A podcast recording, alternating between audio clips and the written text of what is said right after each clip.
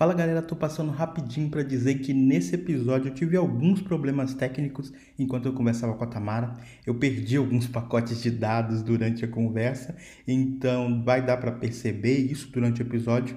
Mas de qualquer maneira, eu tô achando muito importante publicar o episódio porque a Tamara, a conversa em geral foi incrível e a Tamara trouxe vários pontos muito importantes para quem quer vir para Portugal ou até mesmo para quem já mora aqui.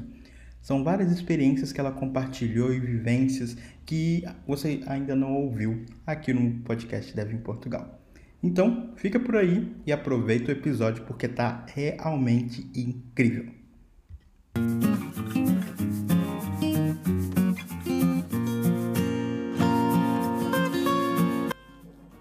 Oi, eu sou o Filho da Nuvem, eu tô aqui hoje mais um episódio do podcast multiplataforma Dev em Portugal. Hoje eu tô com um episódio bem especial. Eu tô com a Tamara Hessel. Eu e a Tamara, a gente tem. Somos amigos de longa data, já podemos dizer. Eu trabalhei com a Tamara por alguns anos no Brasil, na minha última empresa no Brasil, e depois nós trabalhamos na mesma empresa, na minha primeira empresa aqui em Portugal. Então a gente já se conhece, estou fazendo as contas aqui, acho que tem uns seis anos. A Tamara, hoje ela é tech lead na Prodigente, é uma, uma empresa que tem, tem escritório aqui em Portugal. E além disso, ela foi uma das fundadoras, ela começou o movimento de uma comunidade do PHP Woman no Brasil. A gente vai falar bastante sobre esse envolvimento dela com a comunidade, como é seu trabalho hoje na Prodigentia como Tech Lead e várias outras coisas sobre a vivência dela aqui em Portugal. Tamara, obrigado por participar do episódio. Eu sei que está muito corrido para você, estava me contando aqui em off, então obrigado mesmo. E eu queria que você se apresentasse com suas palavras também, porque eu sempre esqueço de alguma coisa, me desculpa. Eu, eu sempre fico nervoso, tá? Você, pode ficar tranquila que eu tô super nervoso. e se apresenta com suas palavras, fala de onde você é no Brasil e como foi esse seu envolvimento com a comunidade lá em São Paulo, lá no Brasil. Uhum. Bom, prazer. Muito obrigada pelo convite. A gente sempre dá um jeitinho de encaixar tudo. Tem caber de 24 horas, a gente encaixa. Bom, é, hoje eu trabalho com economia circular na Prodigentia. A Prodigentia é a parte técnica da Landbel, que é o grupo principal que, que, atua em, nomeadamente aqui no mercado europeu, alguma parte do mercado asiático e um pouco do mercado americano, inclusive no Brasil também. Inclusive, no Brasil tem escritório para ser montado também da parte técnica, mas isso é planos para o futuro. Spoiler. Quem sabe eu não volto para São Paulo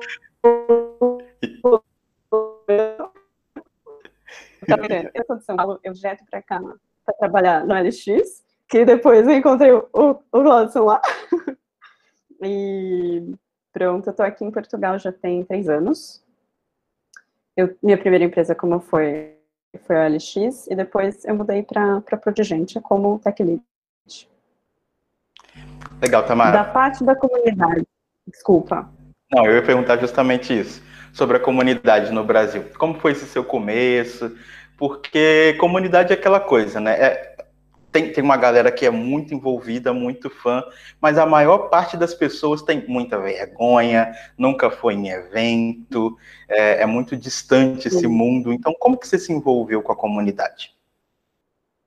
Assim, é, eu fui nos meus primeiros eventos, né?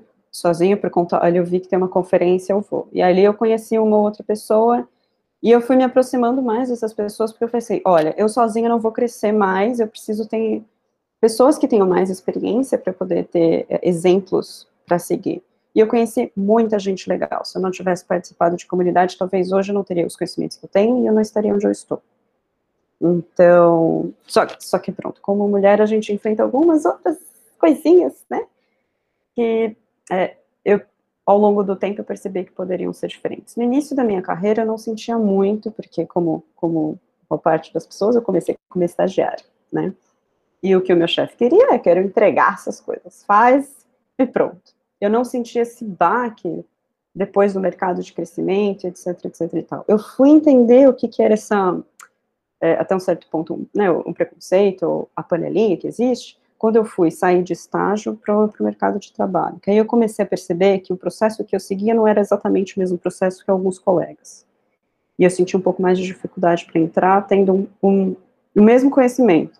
Pronto. E aí na faculdade, eu topei com uma outra pessoa que também fez super parte de comunidade, o Leandro, e ele foi me apresentando e mostrando o mundo, etc e tal, então é, cheguei no momento que eu reparei, olha, não tenho muitas mulheres, né, com quem que eu, será que as dúvidas que eu tenho, os, o que eu estou sentindo é impressão minha, ou será que é realmente assim? Porque, né, às vezes pode ser só impressão minha. Então eu fui, uh, quando eu entrei em comunidade, eu percebendo isso, conheci uma ou outra, e a gente foi trocando umas ideias e fui percebendo, é, se calhar, calhar não é uma coincidência não, sabe? Assim, acho que talvez aconteça isso mesmo. E a gente foi estudando um pouco mais a fundo isso, e pronto, sentimos a necessidade de aumentar o, o número de mulheres, né, para que essa para que essas, esse sentimento de, de, exclusão, porque não tem outro, não tem outro, outros, outro nome para dar, um sentimento de exclusão não acontecesse. Eu lembro do meu primeiro evento, né, que eu participei, eu me sentia literalmente um ET, porque eu era, tipo, uma das três únicas mulheres que tinham no evento.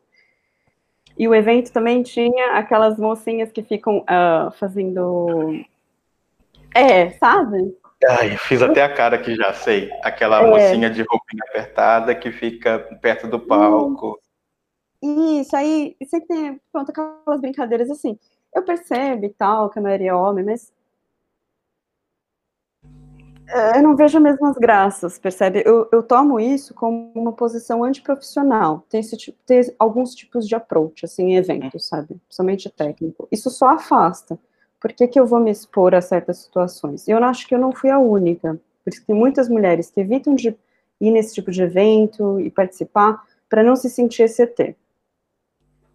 Toda essa situação fez que a gente tivesse uh, a iniciativa de trazer o PHP Woman para poder trazer, olha, se existem outras mulheres que trabalham com PHP ou que queiram aprender, a gente ajuda, a gente vamos se juntar, para que quanto mais mulheres estivessem na, nos eventos ou, ou, participando das empresas ou tivessem voz ativa, é, esse tipo de situação a gente conseguisse juntas levantar, olha, isso aí não está muito bom não, será que a gente uhum. pode conversar sobre isso?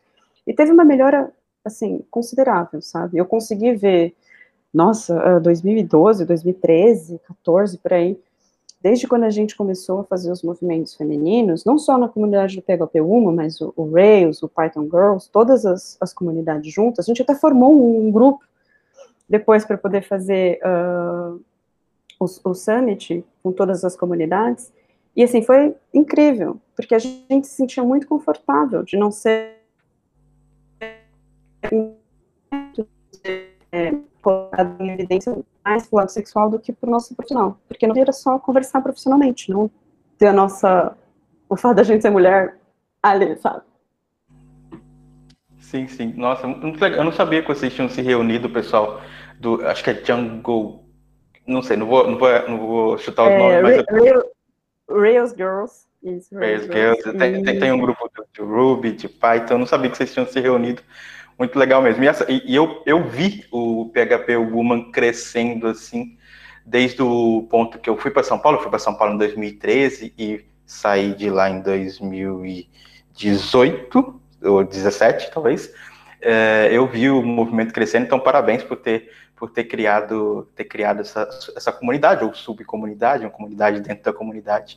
E todo esse seu envolvimento Sim, e todo o seu, seu, envolvimento não foi só com PHP Uma, né? Você ficou, você também era parte da comunidade PHP, que é uma comunidade incrível da PHP SP em São Paulo. Eu, eu participava por um, por um período né, da minha vida, eu ia nos meetups, tinha meetups é, mensais, e aí tinha, enfim, era incrível, assim, incrível, incrível mesmo. Então, parabéns pelo seu envolvimento.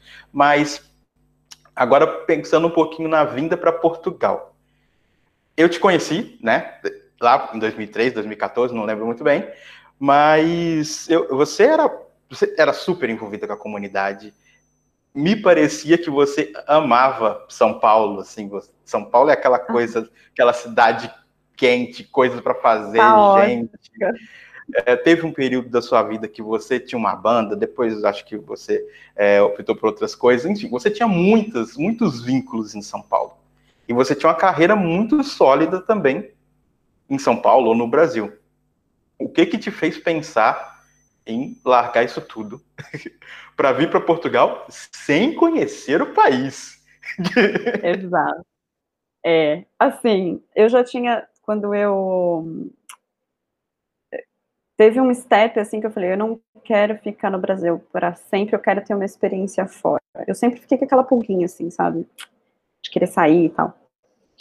E aí foi, uh, foi um acaso um pouco, porque eu mudei meu, meu currículo para inglês. No meu inglês do Peniquim de três anos atrás. É, ainda tem coisa que eu. Pronto. Assim, o inglês que eles pedem, né, pra gente. Uh, o que eu tinha naquela época foi o suficiente para me trazer para cá. Nem todas as empresas são abertas do mesmo jeito que a LX foi no início. Acho que hoje ela, inclusive, está bem mais fechada nesse, nesse sentido. É, mudar de lá foi mesmo essa curiosidade de ter uma experiência nova de mercado. Porque, assim, eu sempre tinha a impressão, ah, mas na Europa, é engraçado como a gente tem isso, né? Mas na Europa deve ser diferente. E aí, assim, eu tive algumas decepções, porque eu esperava um certo nível de maturidade para algumas coisas, de ferramentas, de processos, e, é, que eu não encontrei, mas eu encontrei algumas coisas que foram bem positivas. Enquanto no Brasil a gente tentava é, lutar para ter uma ferramenta paga, XPTO, por, né? E aí tinha que ficar lutando ali, mas por favor, essa, a gente precisa muito dessa ferramenta. Mas aí tinha alguém que falava assim, mas ela é muito cara, a gente não vai pagar porque é em dólar. Aqui não tem isso. Então, assim, você pede uma ferramenta X e justifica que precisa dela, a maior parte das empresas tem condições, porque eu, não tem diferença, né? Paga elas por elas. Então, isso foi uma das coisas positivas, assim. É, deixar São Paulo foi um, um, uma coisa dolorosa, porque São Paulo é uma cidade caótica, mas tem tudo aberto. Tem as coisas que a gente precisa bagunça, festa. Eu morava em Pinheiros, literalmente do lado da Vila Madalena. Eu saí da casa dos meus pais, né, com poucos recursos, e consegui um cantinho lá para poder, né, começar minha vida independente. Hum. E eu morava do lado da bagunça, literalmente. E então eu tinha uma vida muito agitada, os fins de semana sempre agitados, é, sair de lá para vir para Portugal foi uma mudança de cultura assim bizarra, porque aqui não é assim, não tem essa mesma bagunça. Tem bagunça, mas ela é localizada, ela tem horário e lugar para acontecer. Não é assim, muda de um bairro para o outro, aí daí, pá, você se encontra com uma balada, já tem uma rua com 500 bares abertos para você entrar, encher a cara e tranquilo. É, alto, você tem é, uma partezinha ali, fugiu o nome. É, tem, tem centros, tem pedaços que tem coisas para fazer, mas não é em todo canto. E tem horário também, né? 24 horas, like São Paulo. É verdade. Nossa, me deu uma, me deu uma vontadezinha aqui de escorrer uma lágrima. Porque a vida é muito diferente, né? Obviamente, todo lugar tem um ponto positivo e negativo, e a vida aqui em Lisboa é muito diferente. Eu costumo falar que, assim, se a pessoa sair de uma cidade do interior do Brasil e vir para cá, de repente a percepção vai ser que aqui é super agitado. Mas sair de São Paulo e vir para cá, realmente não. não é a mesma é. coisa. Assim. Tem, tem, é, outro, é outro estilo de noite, é outro estilo de, de convívio, é, é diferente. Assim, aqui tem uma vantagem da noite que talvez em São Paulo, mesmo em São Paulo a gente não tinha tanto. Aqui tem muito estrangeiro de todos os países, então você facilmente consegue fazer uma amizade estrangeira, né? Uma vez eu estava dentro do metro e eu reparei que tinha um grupo de italiano, um grupo de espanhol, tinha uma senhora que falava alguma coisa do tipo em uh, indiano, meio hindu, não sei, qualquer coisa assim, e, e, era uma mistura muito grande de cultura num vagão, sei lá, de, sei lá, é, 4x4, sabe? Um negócio meio. É pequeno para quantidade. E isso numa balada tem de monte. Você escuta vários tipos de idiomas numa mesma noite em um espaço curto tempo, sabe? Sim, isso é incrível. E não é só a questão deles serem de lugares diferentes. Tem muito turista, né? A coisa do turista é muito forte. Então essas pessoas estão de férias, estão querendo descansar, estão querendo conversar, estão querendo trocar ideia. Então se você sair para a noite aqui, a chance de você realmente esbarrar com alguém fazer amizade, falar, conversar e, e ter que se comunicar talvez em inglês, conhecer gente de outros lugares é muito, é muito grande. Exato, exato. E assim, essa é uma das coisas que eu gosto. Então, com isso, só voltando um pouco, uhum. o inglês tupiniquim que eu tinha naquela época mudou consideravelmente, porque aqui eu fui forçada a falar inglês praticamente todos os dias, o tempo todo. Eu tinha chefes que só falavam, falavam outros idiomas, então o nosso idioma comum era o inglês. É, você tem essas pessoas que te param na rua para pedir informação, que eram turistas, e que você também tem que se comunicar em inglês. Então, apesar da gente estar num país que é português, um pouco diferente do nosso, mas ainda é português, é, mas você é o tempo todo desafiado a falar inglês, então, automaticamente, muita coisa muda, né? Sim, sim. Você pratica mais, então acaba melhorando. Sim, eu também vivi algo muito parecido também. Eu costumo falar no canal que quando eu vim para cá, eu acho que todo mundo não tem aquele conforto com o inglês, né? Meu inglês também era muito, pior do que é hoje, não vou falar que, ah, meu Deus, é incrível, mas melhorou muito também, por, pelos mesmos pontos que você falou. Quando a gente chegou, eu lembro que quando eu cheguei na OLX, eu tive, na primeira semana, tinha que fazer daily inglês por, por algum motivo aquilo para mim foi assustador a princípio. Uma quebra de paradigma. É, uma quebra. Eu lembro que eu falei assim, já, já que eu vou ter que falar inglês, primeiro que é uma reunião de 15 minutos, então não vou ficar nervoso. 15 minutos, vai passar rápido. Eu vou ensaiar. Comecei a ensaiar, e aí, e aí em um ano eu já estava dando é, talk, palestra dentro do OLX em inglês. Então, assim, foi muito legal de ver tipo, isso acontecendo. Eu, eu costumo falar para as pessoas para se jogarem nas entrevistas, para não fazer o inglês ser o bloqueio delas. Exato. Porque no dia a dia a gente acaba melhorando. E assim, uma das coisas que eu reparo, eu trabalhei, eu, eu trabalho com pessoas uh, o tempo todo de fora, né? Espanhóis, alemães e por aí vai. E todos, todos cometem erros. Porque não são, não, nem há ninguém nativo, né? Uhum. É, com exceção dos indianos, que mais tem o sotaque. E às vezes as pessoas que são.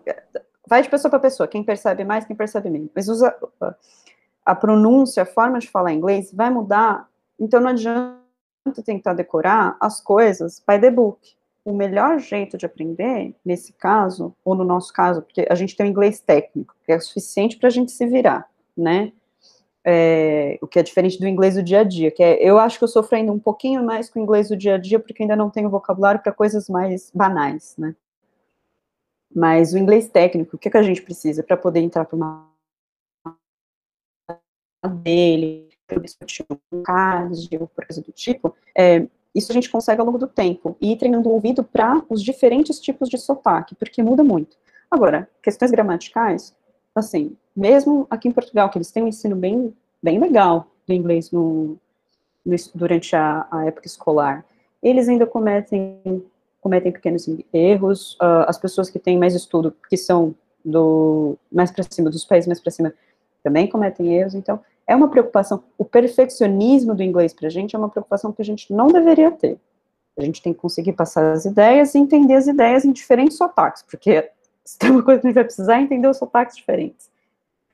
E, e, assim, praticar no dia a dia ajuda muito. E é o que a gente ganhou vindo para cá, que eu acho que foi um, um up, assim. Com certeza. E, e o que você falou é, é, engraçado, porque uma coisa é ter um inglês bom, outra coisa, é outra skill é você ter a habilidade de entender o sotaque das pessoas, assim, porque isso acontece muito, é, é um desafio bem, bem louco mesmo.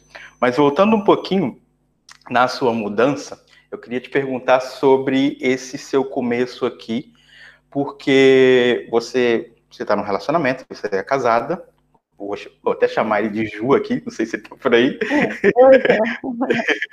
Mas você veio, acho que o, o Juliano estava estudando no Brasil, então ele não pôde vir com você para Portugal e ele veio alguns meses depois. Então, o seu começo aqui foi um começo é, não. Eu queria saber quão difícil esse começo foi, porque eu costumo dizer que ter uma companhia aqui em Portugal é ajuda muito, ajuda muito. Eu acho que o primeiro ano é bem cruel, assim, e não só em Portugal, eu acho que ele é cruel, acho que seria cruel em, vários lugares, em qualquer lugar. Porque você está recomeçando a vida, é tudo novo, enfim, eu queria que você falasse um pouco sobre isso, Eu acho que aqui em Portugal a gente até tem uma coisa a favor, porque é a gente fala português, né? Então, o sentimento de isolado é menor, porque você sai na rua, você tem propagandas em português. Você vai conversar, você escuta as pessoas falando em português, é um pouco mais familiar, você não se sente tão sozinho no mundo. É, de fato, eu vim para cá sozinha, eu fiquei, foi um ano distante do Ju. Uh, nesse meio tempo, a gente aprendeu muito sobre nós mesmos, é, tanto dentro do relacionamento quanto fora a gente se machucou bastante. Então, assim, tem uma dica para dar para os casais que vêm e vão vir separado, é, já procura um psicólogo. Muito Por bom. quê? Porque, porque, assim, parece, parece clichê, mas é uma mudança que não é uma mudança simples. Primeiro porque, se você está acostumado, tá o tempo todo com a pessoa, quando chega em casa, ou aqui, agora a gente está na quarentena, né? A gente está o tempo todo, 7 por 7, 24 por 24. Mas se você está o tempo todo acostumado a chegar na sua casa e ter alguém, os primeiros dias pode ser até legal você estar tá sozinho, mas com o tempo você vai perceber que falta ali alguma coisa. Para dividir como é que foi o dia, você tem também o time zone que é diferente, então você tá, a gente está um pouco quatro horas na frente, três horas, dependendo da época do ano. É, você quer comentar alguma coisa, ou a pessoa já está dormindo, ou ela já foi dormir, sabe? Não dá para você compartilhar o dia do mesmo jeito. Depois, é, por exemplo, eu vim para cá, eu já vim com emprego garantido, mas o Ju não veio. Então ele também teve adaptação dele. Ele largou uma parte da carreira lá para vir para cá. E isso é uma das conversas que eu acho que os casais precisam ter antes de, decidir, de ter a decisão de sair do país. É pensar, ficar. É, a pessoa que vai sair, vir com emprego, se veio com emprego, né? Porque também Pode correr alguns casos de vir para cá para procurar emprego aqui direto. Não pode acontecer. Mas durante esse período de distância, é, é, ter acordos, né, de comunicação, ter horário, é compartilhar um pouco como foi o dia, mesmo de forma síncrona, porque às vezes não dá mesmo para ser. Depois, quando a pessoa vier para cá para poder se estabelecer, é fazer o planejamento para ela se inserir também no mercado de trabalho, para que ela tenha também ocupação. Porque para quem vem como acompanhante, vamos dizer assim, é, da pessoa que vai efetivamente ter o primeiro emprego aqui, é muito é uma, é uma solidão muito grande, porque a pessoa já tinha uma carreira, já tinha uma, uma estrutura toda montadinha lá, mudou tudo para vir para cá, de repente se vê numa rotina que ela tá sozinha a maior parte do tempo, sem amigos, sem uma tarefa para fazer. Então, assim, eu tenho um pouco de sorte porque a gente conseguiu se realocar depois para poder trabalhar. Mas se isso não tivesse acontecido, ele ia entrar, sabe, num, num fuso. E não só ele, eu vejo também colegas que vieram com as suas esposas, que, está, que tinham uma carreira sólida lá, que deixaram a carreira lá para poder vir para cá e elas não conseguem se inserir no mercado de trabalho aqui tão facilitado. Infelizmente, já entrando no segundo tópico, as mulheres brasileiras sofrem um grande preconceito aqui. Não só aqui, mas acho que na maior parte do mundo, infelizmente. É, então, assim, você escuta cada história que é absurda, assim, absurda. É, então, é preciso se preocupar com, com o parceiro, né, ou com a parceira. Porque quando chegar aqui, se vocês não tiverem, assim, uma cabeça boa, por isso que eu falo do psicólogo, vocês não lidarem com o psicológico de como é que é importante essa relação, ou por que vocês estão fazendo essa mudança, isso é bom para os dois, não só para um, vocês não discutirem esse tipo de coisa, vocês podem ter problema. Eu já vi, não foi um, não foi dois, eu vi vários casais se desfazendo depois dessa mudança. Mesmo com criança, com cachorro, gato, periquito. Então, é preciso que pensem bastante nisso antes e tenham mesmo um psicólogo para poder é, disputar essas, esses tipos de, de pensamento, para poder vir com uma cabeça mais sólida e com os objetivos bem definidos. Nossa, Tamara, muito obrigado mesmo por ter dado essa resposta. Eu concordo com absolutamente tudo que você disse. Eu acho que até vir sozinho, acho, acho é, para as pessoas que são solteiras não, não tem opção. Então, assim, ó, tudo tem vantagens também vir sozinho, provavelmente. Mas, é, mas vir casado, vir casado, é, eu costumo pensar que tem, pro, tem as pessoas precisam ser empáticas dos dois lados, porque pensa, uma pessoa vem para trabalhar, a outra vai ter um período, de qualquer maneira, vai ter um período que ela não vai poder trabalhar, porque vai ter a questão do visto, vai demorar, então não vai conseguir um emprego. A pessoa que trabalha precisa entender que essa outra pessoa que está em casa tá sozinha, tá isolada, igual a Tamara disse, então tem que ter empatia desse lado.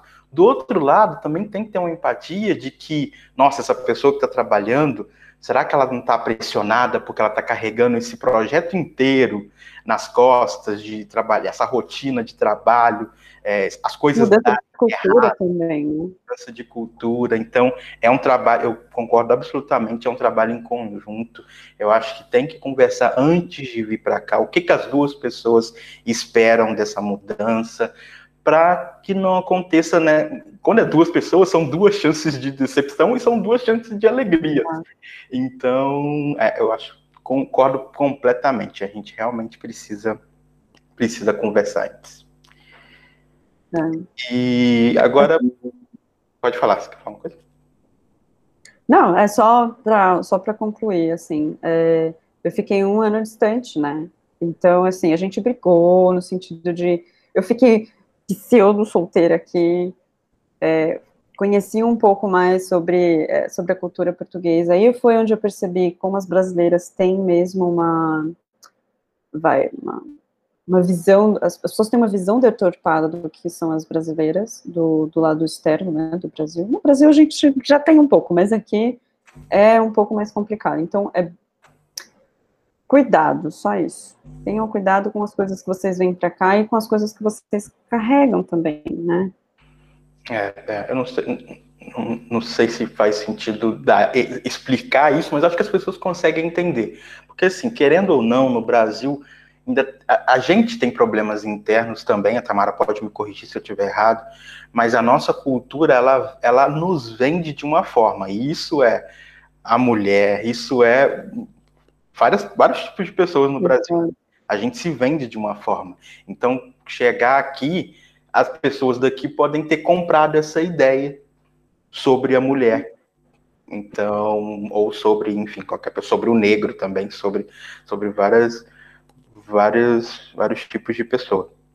Mas voltando um pouco para o lado. É, e está preparado Pode falar. Estar preparado para esse tipo de preconceito é super importante, porque quando você chega aqui, mesmo não só aqui, mas em qualquer outro país da, da Europa ou qualquer país do mundo, é, a gente vendeu uma, uma, impressão nossa muito diferente do que é no individual, né? Por exemplo, toda mulher brasileira samba. Exato. Não é uma verdade, mas o que eu já tive de gente, ah, samba aí. É tipo. É, e assim, estar tá preparado para esse tipo de choque de cultura, de alguém, né, é importante, porque senão você vai passar, as pessoas passam muitas frustrações por causa disso. Tem que ter essa noção. Mudança de país também mudança, é, você não é só você, você representa o seu país também. Então, tudo que você faz e tudo que você é, efetivamente é, trouxe de lá, já tem aqui um histórico. Então é muito importante, tanto para conseguir aluguel de uma casa, quanto para sair na noite, saber se comportar, porque não é só o individual, acaba sendo também o coletivo. Total, real, verdade. Nossa, muito forte isso que você disse. Tipo, você não é só você, você tá, não é só o que, não é só a sua personalidade, está carregando, está representando uma coisa, uma coisa maior. Então, muito, muito foda mesmo. Mas voltando para o profissional, é, você, você tinha. A gente falou do PHP 1, mas eu acho que eu, eu, esqueci de fazer isso na introdução. Mas a sua carreira foi muito focada. Talvez você tenha trabalhado com outras linguagens principais, mas por um longo tempo você trabalhou com PHP. Hoje você é líder técnico, líder técnico numa empresa que também tem PHP, se eu não, se eu não estiver errado. E eu queria te perguntar uhum. sobre o mercado PHP aqui de Portugal. O que, que você acha do mercado. Se o mercado está forte em termos de número de vagas, se ele não está tão forte assim, e também, é, até pela sua vivência como líder, o que, que você me diz sobre os profissionais desse, dessa comunidade aqui? Se você tiver alguma opinião. Ok, assim, é, eu vou, eu, eu, acaba podendo envezar um pouco a minha resposta, porque né, é só o que eu conheci um pouquinho. É, eu vejo que os projetos em PHP que tem aqui são projetos muito antigos, então eles precisam de grande processo de faturação, então precisa que as pessoas tenham um bocado de paciência, tem muita empresa que tem o, o próprio framework que foi feito há 10 anos atrás, sabe? É, e pa, a passagem para um framework que é popular, sei lá, um Laravel da vida, um Symfony da vida, que seja, um Zend, é, é um processo que está acontecendo agora, sabe? Uh, tem empresas que já têm isso estruturado e tem empresas que estão ainda nesse início. Tem algumas que talvez nunca consigam efetivamente passar para um framework em PHP e comecem a extrair para microserviços em outras linguagens. Que acho que até é o caso um pouco da RX, né? É, na empresa onde eu estou, a passagem é para Laravel. É, quando eu conversei com a equipe sobre uh, usar Laravel, usar Symfony, é, a maior parte não conhecia tanto o Symfony, apesar do Laravel, né? Mas não conheciam o Symfony como um framework em si, mas partes, componentes do Laravel. Pronto. E eu percebo que as vagas, eu recebo várias por dia. Então, as vagas que eu geralmente recebo, que são para frameworks específicos, são para empresas que vão trabalhar fora aqui de Portugal. É, Espanha, França. França eu vejo que Symfony é uma, um pedido muito forte. É, Espanha também eu vejo que pedem bastante, mas um pouco ainda mais de Laravel. Assim, uh, meu ver, aqui em Portugal, uh, Laravel ainda é um pouco mais forte do que o Symfony, apesar de que teve a Symfony com aqui em Portugal. Eu não sei, pronto, como eu disse, né, minha resposta é um pouco envezada, porque foi as coisas que eu vi, e as pessoas que eu conversei, vagas que eu recebo. A Sinfonicom teve uma Sinfonicom que foi aqui. Eu não, eu não pude ir, é, inclusive, foi até uma dos, dos colegas que palestrou, mas eu, infelizmente, não pude ir. É, mas parece que o evento foi, foi cheio, né? Então. fica meio ambíguo.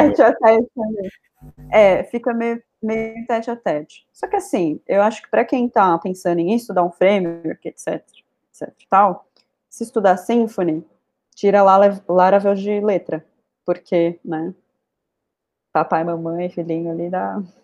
Sim, é o. Quem consegue pra quem, lidar Para quem não quem sabe. Quem consegue lidar com Symfony. Quem consegue lidar com Symfony, consegue lidar com Laravel, depois é só verificar as configurações que tem a diferença de projeto, né, estrutura de projeto, mas os componentes basicamente são a maior parte do Symfony, então quem se orienta bem no, no Symfony consegue se orientar depois no Laravel. Claro que tem um, uma curva de aprendizado, mas provavelmente é menor do que do nada. Entendi. Legal, eu concordo com você. Quando eu, eu, eu minha carreira também é praticamente toda em PHP. Agora eu estou na minha primeira empresa onde não tem absolutamente nada de PHP. É, foi aterrorizante no começo, mas tá, tô, tô indo bem.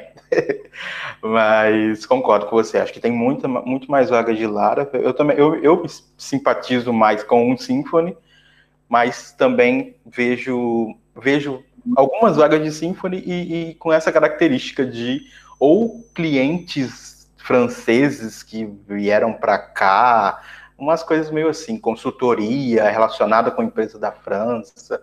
Tem, mas o Laravel realmente realmente está dominando. Agora, vou relacionar essa pergunta do mercado, sobre a sua experiência de mercado, é, com a, a, a, pergunta anterior, que é que foi um pouco sobre, sobre ser mulher em Portugal. Eu vou falar algumas coisas aqui e, Tamara, é, você pode me corrigir. Eu estou aqui para justamente para ouvir uma opinião muito mais muito mais concreta do que só um machismo, que eu vou dar aqui o machismo. é, o, eu acho que no Brasil, eu tenho, depois que eu vim para cá, eu percebi que a mulher no mercado de trabalho aqui, isso é o meu achismo, no mercado de trabalho de tecnologia. Tem, tem um número bem pequeno também, eu, eu tô, enfim, não trabalhei com muitas mulheres aqui, mas em geral, em empresas de tecnologia, eu vejo que a mulher, ela é, ela é, ela é vista como um profissional. É, ou ela é Sim. vista mais como um profissional do que no Brasil, porque no Brasil eu acho que existe um machismo grande, eu acho que tem uma coisa um pouco é, a cultura brasileira, eu acho que ela força a mulher a coisa do casamento, sabe? É. Tipo, você pode ser líder, você pode ser CTO, você pode ser tudo, mas alguém da sua família vai te perguntar quando você vai casar. Eu tenho, eu tenho uma irmã, então. Ou ter filho, né? Ou ter filhos. Então, assim, eu, não, eu quero queria que você desse um pouco a sua opinião também. Se você tem essa percepção de que a mulher ela é mais respeitada profissionalmente aqui, ou se é viagem da minha cabeça. Não, eu acho que você está cobertíssimo de razão. Aqui a gente tem uma visão um pouco mais profissional. E eu julgo, pronto, é a minha opinião, eu julgo porque aqui a paternidade, né, o período de paternidade, maternidade é dividido entre as pessoas. A mulher, ela não é a única que pode ter a, a licença maternidade, isso é dividido. Então, por exemplo, eu poderia, é, são seis meses, algumas empresas dão seis meses, acho que a obrigação legal é três, uma coisa assim, mas isso é um tempo dividido uh, que o casal que escolhe. Então, por exemplo, eu poderia ter o filho hoje e amanhã eu voltar a trabalhar, e é uma decisão minha. E o meu marido, no caso, o Júnior, ficar uh, com a licença e ele ficar com a criança. Então, ele ficaria afastado. Ok? Ah, legal.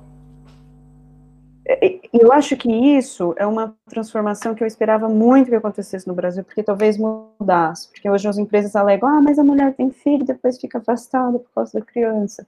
Aqui não acontece isso, aqui é dividido entre, os, entre as pessoas. Então, olha, geralmente vai quem ganha mais, porque tem a questão do salário também, de quem é que mais. Enfim, tem coisas que a pessoa pode fazer para poder ter um, um ganho maior durante esse período também é, porque né, a criança acaba gastando um pouquinho mais do que o casal está acostumado, é, então as pessoas acabam jo jogando um pouco isso para quem vai ficar com mais tempo na, afastado do trabalho não. Então, isso ajuda um pouquinho não olhar para a mulher como apenas uma parideira, ou apenas uma, um ser uh, que não é profissional, percebe? Que tem que ter obrigatoriamente uma, uma segunda vida uh, doméstica, mãe, etc e tal. Aqui eles veem a gente de igual.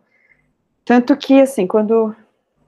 É, aqui, quando eu cheguei no LX, é, eu não estava acostumada a ser ouvida, o que é absurdo. Assim. Depois eu fiquei pensando em umas coisas muito. Eu nem sei lidar com isso. Caramba. Eu não estava acostumada a ser ouvida em alguns níveis de decisões técnicas. Do mesmo jeito que eu fui ouvida aqui. Então, assim, em pouco tempo de, em pouco tempo de casa, sabe? Não era uma eu não suficientemente, eu sou boa o suficiente. Não, eu só precisava de ouvir a minha opinião técnica e ela ser levada em consideração como qualquer outra pessoa que tivesse dado opinião técnica. É, eu senti um pouco falta disso. Eu sentia que eu, eu, podia falar, mas era como café com leite, sabe? Não ser levado tão a sério.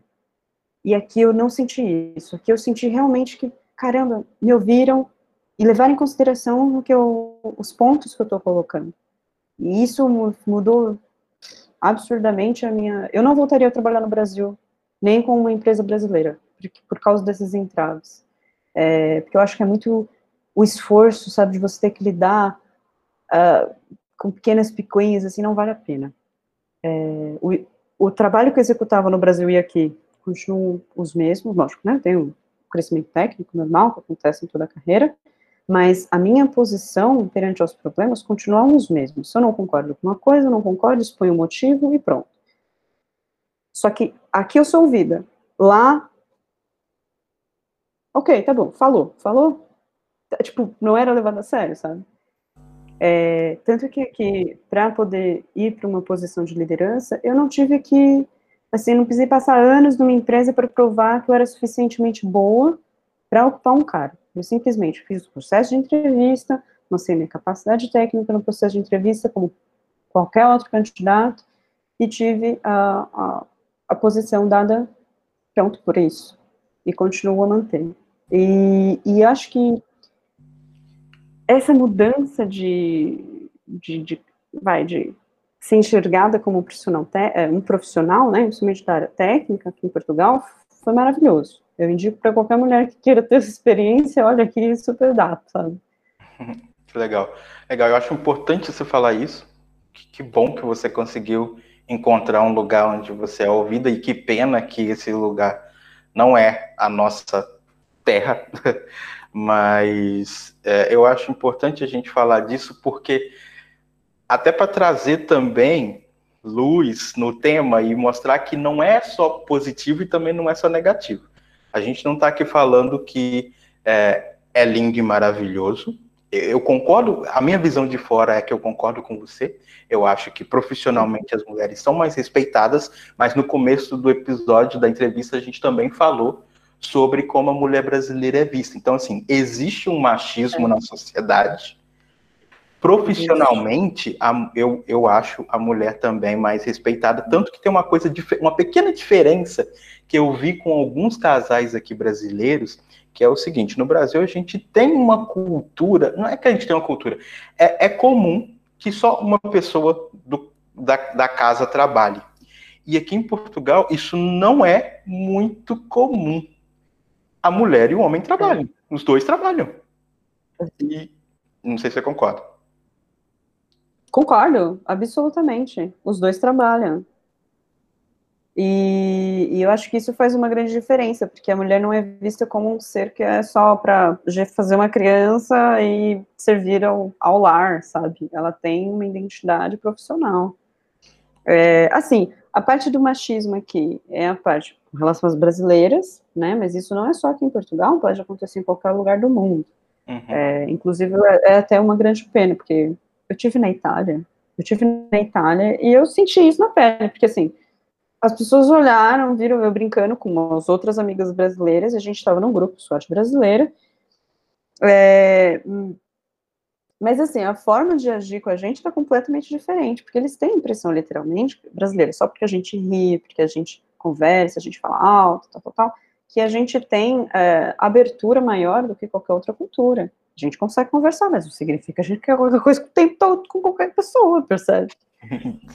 e isso não é só Portugal, isso vai acontecer em qualquer lugar. Aqui em Portugal, acho que o que faz o maior entrave, e assim, são experiências que eu vi de outras, de outras pessoas que vieram para cá, esposas de amigos que vieram para cá, é, na hora de se pôr no mercado de trabalho, principalmente no mercado de trabalho, é, atendimento ao cliente, escritório, coisas do gênero, elas sofrem um preconceito no sentido, se elas são muito bonitas, ai, brasileira vai levar meu marido. Eu sei, uma coisa tipo absurda, assim, absurda, absurda. Mas eu já vi esse tipo de coisa. É, então, tem ali um negócio é, que infelizmente a gente não tem controle, sabe? Mas é importante que as pessoas saibam que isso pode acontecer. Então, uh, existe esse machismo, existe esse preconceito contra é, machismo acho que mais profissional, uh, vem mais assim no sigilo do que efetivamente uma coisa direta. Tipo, eu não vou ter uma oportunidade negada para ser mulher. O que para mim, vindo do Brasil, já é maravilhoso. Mas eu sei que eu posso ter é, reuniões que o meu chefe possa preferir que eu vá no lugar de um colega, porque por eu ser mulher tem uma afeição que vai ajudar a facilitar um pouco mais a reunião, pelo jeito de falar, distrai um pouco. Ou que também é um absurdo, vemos e convenhamos, né? É um absurdo. Foi. Foi, mas eu já ouvi esse tipo de, eu já ouvi esse tipo de comentário, assim, não é uma coisa da minha cabeça, sabe? É, aqui são, são pequenos, são pequenos ali jogados, sabe? Você pega no ar, é, assim. É, umas coisas assim no ar. Você diz ah, será que eu entendi isso mesmo? Tô ficando doida. Mas, mas, mas acontece. Deixa eu fazer uma pergunta, então. É, a gente. Por que que você. Você acha que o trabalho que você fez no Brasil com PHP Human, ele uhum. também é necessário aqui, no sentido de que eu não sei se você na empresa que você trabalha hoje, se você tem muitas mulheres trabalhando com tecnologia. É, me parece que a gente tem o mesmo problema. Isso é um problema, me parece, mundial, de poucas mulheres na tecnologia. Então, eu queria saber se você acha é. isso ou não. Acho. Aqui, inclusive, em Portugal, tem grupos que são para incentivar mulheres a entrarem uh, na área da tecnologia. Hoje, provavelmente, não faria só com PHP, eu faria a nível de, de tecnologia em si. É, aqui a luta feminista é um pouco diferente da que a gente tem no Brasil, porque aqui as mulheres têm acesso. No Brasil, a gente ainda não tem muito acesso a algumas coisas. Como você disse um pouco antes, a gente é meio que colocada para fazer certas tarefas, né? Nomeadamente, casar com alguém e ser a esposa de alguém. O que não é uma verdade, né? Isso uhum. é, pode ser um caso ou outro, mas mulher podia ter a opção, né, de escolher, eu quero fazer isso ou não. Aqui, uh, elas têm acesso a esse tipo de coisa, elas podem optar por serem donas de casa, que não tem problema nenhum, ok? ou irem para o mercado de trabalho, porque o mercado de trabalho vai absorver. Na área tecnológica, então, esquece, o que não falta é vaga para isso. A questão é incentivar a ir para essas áreas ou não. Ainda é uma área muito machista. Eu não vejo desrespeito, assim, eu estive no, eu estou no mestrado aqui, eu não vi momento nenhum desrespeito.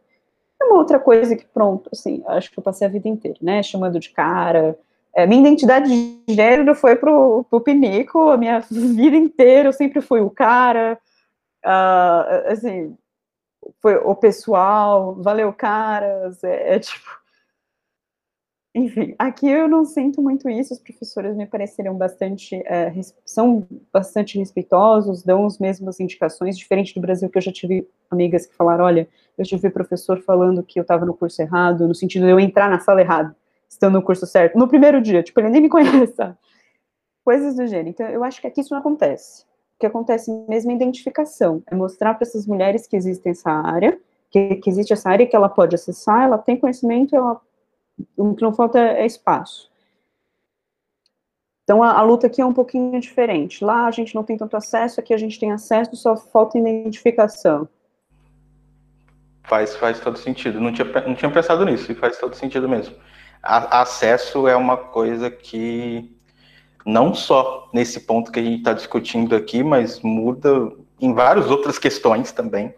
Muda bastante a forma como a sociedade se vê, como a sociedade se coloca, como a sociedade se respeita, é realmente, realmente isso. Tem até uma pirâmide de Maslow, não sei, que fala que a base uhum. da pirâmide você tem as pessoas precisam de algumas coisas antes de pensar, por exemplo, em ter uma carreira, em ter sucesso. Tem outras coisas que elas têm que ter antes disso. E se você não, se a sociedade não dá esse, essas coisas para essas pessoas, elas não, não tem como pensar em outras. Enfim, mas uhum. não filosofar muito aqui. É, vamos um pouquinho, queria falar um pouquinho sobre Portugal, porque você está fazendo mestrado em Portugal, sua carreira só está crescendo. Você agora é líder técnica, daqui a pouco tá CEO da empresa, que eu sei. e eu queria saber como você se vê. Eu queria que você fizesse um, um resumo ou um overview da sua vida aqui em Portugal. O que, que você me diz sobre os últimos anos? É, como tem sido? Você veio para Portugal sem conhecer o país, né? Você a, a primeira vez que você pisou em Portugal foi para morar então eu queria entender se Portugal foi uma surpresa para você, ou se você tem planos de ir para outro país, ou por enquanto é cedo. Qual a sua opinião sobre Portugal? Bom, assim, eu vim para Portugal, foi meu primeiro país aqui da Europa. Eu penso até morar em outro país da Europa, não para já, é, eu sei que a empresa onde eu estou tem possibilidade, se eu quiser, sei lá, amanhã ir morar na Alemanha, eu consigo fazer essa migração e vai ser muito bem recebida. Inclusive, também, se eu quiser voltar para o Brasil, porque eu sei que tem hubs querendo ser montado em São Paulo, também eu sei que eu posso ser bem recebida nesse sentido. É, aqui em Portugal, eu pretendo ficar pelo menos até terminar minha, o meu mestrado. Isso é a minha prioridade agora. Sei, eu Acho que cada um escolhe um jeito de, de ficar atualizado aprender coisas. Eu gosto de ter uh, uma instituição e ter uma, um PEF, né? Uma coisa para seguir. Eu gosto disso. Gosto de aprender por conta, mas eu acho que ter esse, esse background de uma instituição a sério, que tem uma, uma grade, que tem profissionais qualificados para poder né, dar todo esse enredo. Então, eu preciso e eu quero terminar, é um objetivo pessoal, não tem nada a ver com empresa, é um objetivo meu. O mercado não me cobrou isso, só para deixar isso bem claro, foi uma escolha minha. Então, eu quero ficar em Portugal pelo menos até terminar. É, a forma que eu estou fazendo vai levar mais tempo, porque né, trabalhar e estudar nem sempre é tão fácil, então leva um pouquinho mais de tempo. Então, nos pelo menos cinco anos aí, eu não vou mudar de, de Portugal. Não que o mestrado demore tudo isso, tá bom, gente? Só para assustar ninguém. Mas é, eu, depois do mestrado eu ainda quero ficar um pouquinho aqui para curtir o país a sério, porque, né? Eu só vim curtir quando começou o corona, então. Entendo. Não, não deu muito tempo ainda, sabe? Sim, falando um pouco da. Eu tinha uma pergunta aqui que eu esqueci, tá vendo? O podcast é assim, eu, eu tô, tô todo atrapalhado ainda, me desculpa. É, tinha uma pergunta sobre, sobre formação acadêmica. Você está fazendo mestrado agora, e você acha que. Então você é uma pessoa que, que gosta da academia, que quis seguir mais, não quis parar só na graduação. Você, como que você acha que a, a sua formação acadêmica te ajudou? Você acha que é super necessário? Foi, foi uma peça-chave para você vir para cá? Ou como você vê isso? Assim, facilita muito. Eu vou dar dois exemplos, tá? Eu vou pegar o meu exemplo, porque eu fiz, eu fiz uma universidade no Brasil e eu já tinha o diploma. Então, o processo para a empresa me contratar foi reconhecer o meu diploma. Daí, daí não, do Brasil, meu diploma do Brasil aqui em Portugal. Por ser em Portugal, tem uma grande vantagem. A gente não tem que passar pelo processo de tradução, que é um processo a mais. No nosso caso, a gente já tem uma vantagem porque o LX né, fez todo o aporte disso, a gente não tem que preocupar com custo. Mas para as pessoas que pensam em migrar para países que tem que ter o reconhecimento do diploma, e ainda assim, num idioma completamente diferente, por exemplo, inglês, ou sei lá, espanhol, ou francês, tem que se preocupar, além de fazer o reconhecimento, a tradução em. Eu esqueci o nome da palavra, mas tem que fazer a tradução que é reconhecida para poder fazer a coisa. Acho que é juramento. E se a pessoa for juramentada, exatamente. É, essa tradução juramentada também tem, teria esse custo. Eu acho que no meu caso valeu a pena. Eu sofri muito para terminar a faculdade, eu desisti no último ano, porque eu não aguentava a faculdade. Eu... Entendo. Assim, a luta, é a luta. Quando eu acho, assim, quando as pessoas falam assim, eu venci essa luta, eu hoje eu entendo que essa luta não é uma luta contra um rival, mas é uma luta interna consigo mesmo, para se levar até o lugar, se dispor daquele tempo, etc, etc e tal. Então, eu sei que é muito chato, é um processo burocrático, nem todas as universidades vão dar é, formação suficiente. Só que você tem que pensar assim: tem esse caminho, que você já vem com o diploma de lá, e você pode tentar a sorte aqui. Mas se você quer vir pelo seguro, vamos dizer assim, jogar pelo seguro, que é uma expressão até meio portuguesa, jogar pelo seguro, é, imagina, você está tá sendo convidado por uma empresa de outro país. Para essa empresa de outro país falar que quer você, ela tem que justificar a sua chamada. Então, você tem que ser um profissional de alto valor, de alguma forma. Ter uma graduação é uma dessas formas. Se não, o que a empresa pode te propor? Eu digo isso porque acho que nem só Portugal acontece isso, outros países também. A empresa pode te propor para que você então, junta os seus anos de experiência mais a graduação local. Bom, aconteceu isso com um colega, não sei, acho que você chegou a conhecer ele tinha que se matricular aqui e ter um, um estudo aqui. Então, assim, são dois caminhos diferentes. Eu acho que foi muito mais fácil de ter a graduação, sinceramente. Com relação ao mercado, o que, que eu reparo? Hoje, no mestrado, eu vejo que é o default deles, aqui em Portugal, pelo menos. Eles já terminam a licenciatura e eles fazem o mestrado junto, tipo, seguido, assim. É igual a gente faz a, lá, o colegial e vai para a faculdade, ou, ou coisa do gênero. Então, se você fosse colocar na mesma, no mesmo patamar, a gente já está em desvantagem, porque a gente já vem de um país onde as universidades não são conhecidas aqui, eles não têm essa, o ranking, acho que nosso, os melhores que tem é da USP, são poucas universidades que entram no ranking para disputar com as universidades daqui, e, então a gente já chega com a desvantagem, sabe? Então se a gente só diminui nossas chances, não tendo uma graduação, acho que ainda é pior. É, hoje eu faço mestrado, como eu disse, não foi uma. Eu acho que o mercado me cobrar isso, porque eu acho interessante, eu gosto e para mim faz sentido. É, mas ter pelo menos a graduação é um passo importante para validar a sua entrada no país de uma forma segura. Sim, sim, acho. Eu concordo, eu concordo com você.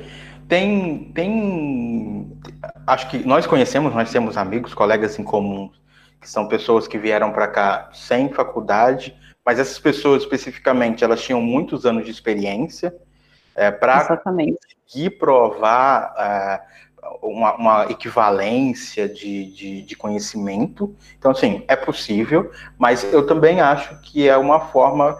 Assim, eu acho muito engraçado que o meu diploma é o papel mais importante da minha vida. Assim. Eu olho para ele, ele, eu fiquei cinco anos numa faculdade, foi difícil, é isso tudo que você disse. Eu, chegou no final, eu também queria desistir, porque eu já estava trabalhando, aquilo não fazia sentido mais para mim. Mas eu fui, eu peguei aquele papel, eu consegui terminar, peguei o papel e hoje esse papel foi muito importante para mim porque ele facilitou no tipo de visto que a gente conseguiu que a gente pode ter Exato. um visto diferente. Aí chega aqui, tem uma regra de residente não habitual, tem umas regrinhas na Europa para quem é considerado altamente qualificado. Então, ter, ter um diploma são coisinhas a mais que às vezes ajudam ajuda, ajuda bastante. Por exemplo, se uma empresa tiver uma pessoa com diploma e uma pessoa sem diploma, em níveis burocráticos, provavelmente a pessoa com diploma pode ganhar a vaga e a pessoa sem diploma não. Como a gente sempre lida com a questão da concorrência, né? É, a gente não pode jogar a pensar que o nosso concorrente não vai ter isso. Então faz sentido, assim, é chato, mas é, é ter esse diploma pode facilitar muitas coisas, tipo, à frente de várias oportunidades. É verdade. Isso que você disse do mestrado também é uma diferença muito grande do Brasil. Eu fiquei muito surpreso das pessoas daqui, uma porcentagem bem alta, tipo 70%, 80% das pessoas que trabalham com tecnologia, elas fizeram mestrado. Ela, ela, tem um programa, que eu não vou saber o nome agora, que ele encurta, se você fizer a graduação e o mestrado juntos, sai um pouquinho mais rápido do que fazer um e depois o outro. Você sabe? É, isso, mas isso é, é o mestrado, acho que é o mestrado integrado que se chama. Por quê? Você faz, são, como eu te disse, são dois anos de, são dois anos de, de mestrado. Uhum. E nesses dois anos você tem uma quantidade de cadeiras e você tem a tese.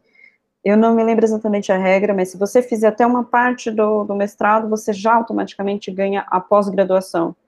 Se você seguir até o final, você tem pós-graduação e mestrado. E o que a maioria das pessoas fazem, né, as que têm condições, uma boa parte faz até o final, e tem uma parte que não faz o fim, mas fica com a pós-graduação. Mas, de qualquer forma, ele já tem um curso que é acima da licenciatura, que é o padrão de todo mundo. E a licenciatura aqui é bem boa. Eles saem com a parte teórica, assim, bem redondinha. E aí é onde entra a vantagem para nós brasileiros, que nascemos um pouco menos de sorte no sentido de né, enfim, uh, a gente acaba tendo que trabalhar, estudar junto. Aqui o pessoal não tem muito essa cultura. Eles realmente estudam só, não trabalham. E assim, eu os colegas que só estudaram e trabalham no Brasil, tá? Aqui, a maior parte já foi direto. Eles têm um colégio técnico aqui, que talvez seja um pouco mais parecido com o nosso, o nosso jeito de viver no Brasil e conseguir conciliar as duas coisas. Mas aqui é uma porcentagem muito pequena. É verdade. A comparar com a gente. Verdade. E isso se reflete até na idade dos profissionais também, porque como eles não trabalham e estudam ao mesmo tempo, é, eles se formam no mestrado para aí ir para o mercado de trabalho. Então, enquanto no Brasil é bem comum a gente começar a nossa carreira com 20 anos? 18? O primeiro pôs o pé na faculdade e já quer ir para o mercado de trabalho. Eu, pelo menos eu fiz assim. Eu também. Até eu antes. Eu já estava pensando, já queria ir para o mercado de trabalho, não, eu quero trabalhar já. Exatamente. Aqui não, aqui, aqui que a galera estuda primeiro, foca nos estudos para depois ir para o mercado. Então é mais comum você ver a galera começando no mercado com 25, 26, um, a, a média, eu, eu, tenho uma pesquisa da LinkedIn Jobs, né, do ano passado, a, a maior parte da, das pessoas estava em volta dos 30 anos, mas não tem muita gente com 20 anos, por exemplo, trabalhando. Então é uma curiosidade bem, bem legal. É, e é uma coisa que a gente pode ter, assim, de vantagem e que é muito valorizado aqui. Por exemplo, eu já cheguei com 10 anos de experiência. Eu tenho colegas que são até mais novos do que eu, que fizeram mestrado já, e eles não têm metade da, da bagagem de é, bagagem técnica que eu tenho. Eu aprendi do jeito mais Brasil de, de ser, que é no dia a dia ali, né? não vai, sabe? Não vai, é verdade. E, então, isso é uma vantagem para a gente, porque a gente já está habituado num ritmo de estudo e trabalho que nos dá essa, essa energia que é muito valorizada aqui. É verdade, Tamara, é verdade. Isso é bem legal. Eu espero trazer um dia um português aqui para conseguir para conseguir também dar a opinião dele sobre, sobre isso. Mas por hoje, eu quero te agradecer por, por participar aqui do programa. Passou rapidinho, eu ficaria falando aqui por horas, mas foi muito rico. Quero te agradecer mesmo. Espero que, eu espero não, tenho certeza que as coisas que a gente discutiu aqui vão ser muito úteis para várias pessoas. Infelizmente, quando a gente veio para cá, não tinha tanta, não tinha tanta informação, assim, tanta vivência, igual, igual você trouxe aqui, por exemplo, sobre, sobre ser mulher na tecnologia em Portugal. Então, eu espero que isso ajude muita gente. Obrigado mesmo por participar. E agora, momentos finais.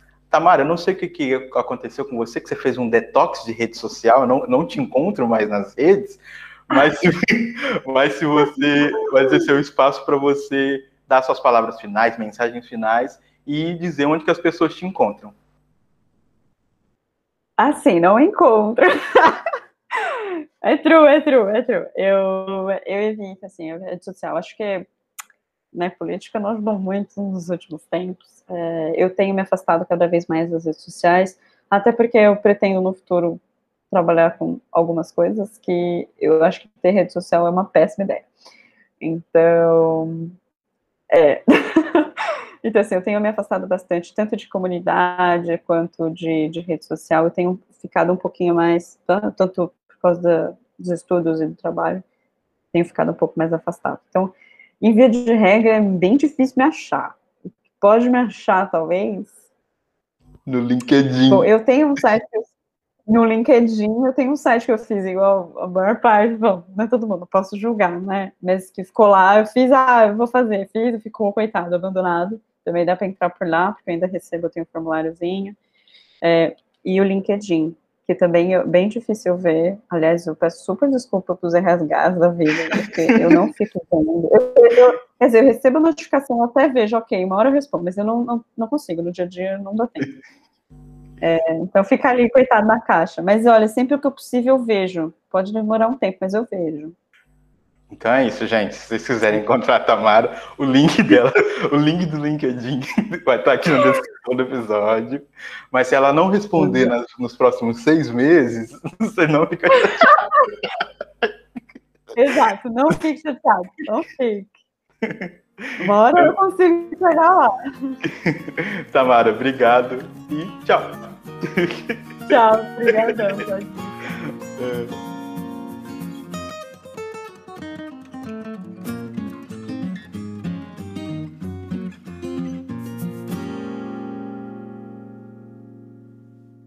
Esse podcast é patrocinado por devinportugal.com.